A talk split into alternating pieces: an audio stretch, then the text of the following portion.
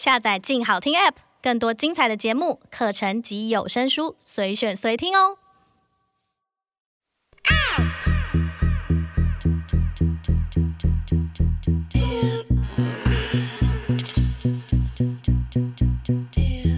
收藏之，阅读之，用耳朵阅读，聊天一个人的收藏。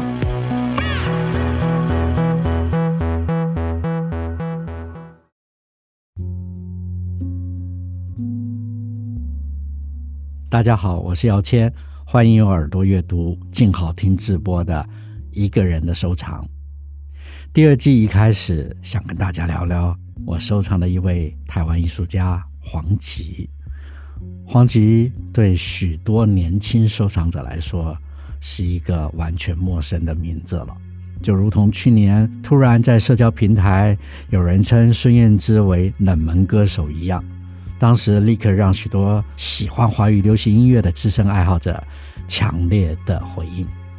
当然，时过境迁后，冷门也许。是一种带着好奇般的惊叹，在网络把持着人们视野和思想的时代，盛名是短暂可以营造的，而被忘记却是常态。何况像黄吉这位连网页输入他的名字和资料都找不足一页的艺术家，我就先把黄吉与冷门艺术家当作开场来和大家讨论吧。实际上，黄吉在九零年代绝对不是冷门艺术家。我之所以第一个想与大家分享的艺术家是他的原因，是因为黄吉在去年二零二一年九月过世了。当时我在北京工作，无意间翻墙看新闻网才得知，而且那是一条很偏很冷。如短讯通知般的冷门新闻得到的消息，但这对于我来说却是一个很大的刺激啊！黄吉是我九零年代刚开始进入收藏时第一个深深着迷的台湾艺术家。当时在台湾艺术市场热烈蓬勃之际，许多年轻艺术家得到了很多机会崭露头角，而他就是其中的佼佼者。九零年代似乎是一去不复返了。台湾当时各种文艺复兴的年代，随着世界的改变，黄吉在这个网络世界里失去了声名和消息，甚至在过世前的十几年里，几乎不再被人提起。数字科技时代看起来每件事都必须及时。却仍是以权重利多、表象价值流量才适用，但往往被舍弃的可能是最珍贵的。黄吉离世的消息，在他逝世多日后，我才知道，因为是一种失而复得的延迟的提醒，让我有种久久低回不散的感叹。这不禁让我回想到八九零年代的台湾，当时文化产业兴盛。台湾人对于电影、广告、音乐、艺术、出版等等有着热烈的关注。这样的蓬勃时期一直延续到两千年。在那个时期，随着经济起飞、文艺发展兴盛的时代，也给了许多有才华的年轻人发展的机会。在台湾艺术圈里，出现了许多优秀的年轻艺术家，黄吉是其中一位。那时，我也刚刚开始进入艺术收藏的时候。当时，我充满着对同代人的兴趣，从阅读中认识了许多艺术家，也在那时候知道了苏旺生、邱雅才、叶子琪等等台湾的年轻艺术家。他们各自观察世界，观察台湾，观察自己生命的不同方式，如同那些年阅读台湾文学一样，都给我了一些超出自我主观的理解与参照，去理解当时的台湾和当时的世界。我记得开始关注黄吉的画作时，因创作慢、作品少，黄吉的作品是需要预先排队等待才能收藏的。而他的几次画展几乎都在展前销售一空。当然，对于我这个收藏界的新人来说，是可望不可及的。所以，一直到两千年左右，随着艺术圈的风潮改变，以及整个艺术市场的变化，台湾艺术家似乎在新的一波大潮中失宠了。不过，对我来说，这才有了透过拍卖行的这种二手市场得到他作品的机会。我不是一个理财思维的人，也没有显财力的粗胳膊。收藏靠缘分，时间才是自己最值得投入的成本。当时才开始顺势的收藏到黄吉的作品，同时陆陆续续也都不在价格高峰上收藏到之前热潮中价格高不可攀的台湾老艺术家的作品。当然，那个年代的年轻艺术家们理想又善感的创作，我也借机会补上了。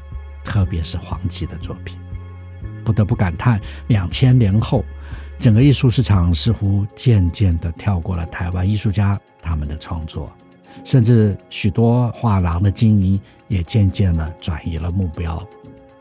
从另外一个角度来说，也许这看似台湾艺术市场通路有了更开阔的世界观，随着网络的兴起，这个趋势让艺术市场几乎转变成为一种。名利攀比的平台，一个扁平的世界了。全世界的画廊、拍卖行，还有艺术家们，借网络同步的展现在世人喜欢艺术的人们的眼前。流量换算成金钱，洗刷了人群价值的同时，那些失去画廊经济、不擅长网络交际的创作者，都渐渐的失去了舞台。就算有再好的作品，也失去与人沟通的出口了。那些年，我开始陆陆续续从拍卖行以低于九十年代许多的价格收到了黄吉的作品。一开始是喜悦的，另外一方面却有着一些感伤。我在九零年代看过黄吉的画册，也在媒体许多的报道和展览中看过他的作品。然而，两千年后，这些作品却纷纷失宠般的丢向了二手市场。唉，那是一种感叹。而我阅读也带着一种如乡愁般的心情。我一直觉得他的绘画是一种多维度的描写，他描述了真实的世界，也描写了心理层面的一些自我观察，是另一种平行世界。随着画面许多细腻而精微的笔下吟唱，他的感受对应着当下的世界，一切瞬间都凝固下来。早期许多分析黄吉作品的评论都说他是属于超现实主义，的确，他是有着那么一点描述着潜意识意象的气氛，但是和西班牙超现实主义画家达利。偏向于华丽的表现和叙述，黄吉则多了一些诗意的温柔。或对比比利时超现实主义画家玛格丽特营造出的那种安静、疏离、恍惚的气氛，黄吉则是近距离呈现出熟悉又荒诞的即视感。虽然他的画作里面，常常出现真实世界不会出现的，像幽灵般的火光或飘忽不定的人影，但这些描述却很准确地对应着千禧时代前台湾的模样。那是一种刚刚打开窗迎向世界的浪漫感受。记得九十年代也有人用乡野神怪来解释他那些不真实的描述。我是十分能接受的，那是属于当时台湾的世说新语呀。一个作品在作者创作之初的想法，当它呈现在阅读者的面前时，每个阅读者都会投以自己生命的经验和思考来对应。一件好的创作一定是可以有不同的解读，而艺术是一种绝对自由的各自对照。就像一首众人吟唱却有各自感想的歌一样，我在阅读黄吉的作品时，更多可以看到作者隐藏的内心风景描写。例如，收藏在台中国美馆的那件《光之舞》，时光成了林间曼妙现代舞的姿态。黄吉是一位内向而且内心丰富的艺术创作者。他除了有很精湛的绘画能力，另一方面，他也有着很丰富独特的阅读心灵世界的能力。其实。这可以对应到数位世界兴起后的现在，对于另外一次元的描写，甚至未来可能要形成的元宇宙虚与实的对应。现在回头看黄吉的绘画，就有着这么一种趣味，它可以很写实，甚至很精确地描述真实世界上的人事，但却存在一个不真实的想象空间里。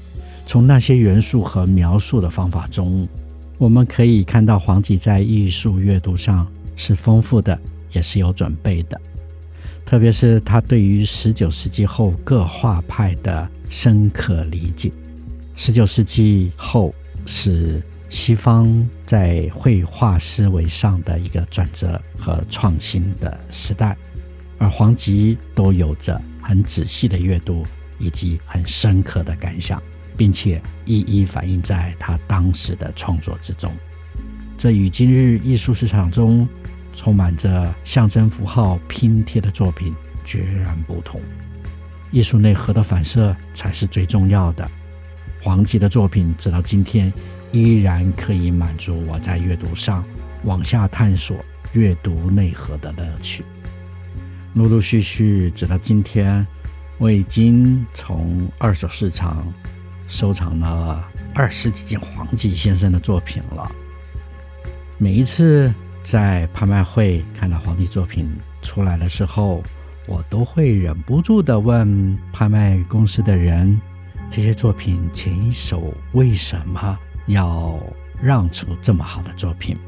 几乎所有的答案都是原收藏家年纪到了，而第二代接手收藏时。都不太看得懂皇帝的作品，同时这一代年轻的收藏家对于收藏的意义真的是不同的，可能他要考虑更多的世界潮流性和未来的投资性，于是他们趁着在转接之际，把一些他们所比较不理解或者在投资上可能不再能够有高获利的作品，尽快的处理。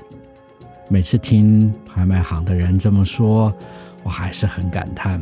我还是觉得，如果有好的说明、好的介绍、好的引导，我相信此刻还是可以理解黄吉先生在艺术上创作的曼妙吧。所以在一个人的收藏第二季的第一集里，我特地的要把黄吉先生的作品拿出来与大家讨论分享。我有一次在两千年左右，很热情激动的忍不住在北京办了一次台湾当代艺术家的群展，黄吉先生占了大部分的作品带到北京。当时有许多偏文艺圈的北京朋友们都对他的作品感到了好奇，觉得他的作品以北京话来说是非常洋气的。那个意思就是。接近于西方，比较没有区域性的感觉，而且都觉得黄吉先生的色彩感是与别的年轻艺术家所不同的。这是我当时展览最深刻的印象。好了，那下一期我会和大家分享我收藏的几件黄吉作品。谢谢你们用耳朵阅读，请持续锁定每周六在静好听播出的一个人的收藏。我们下次再见。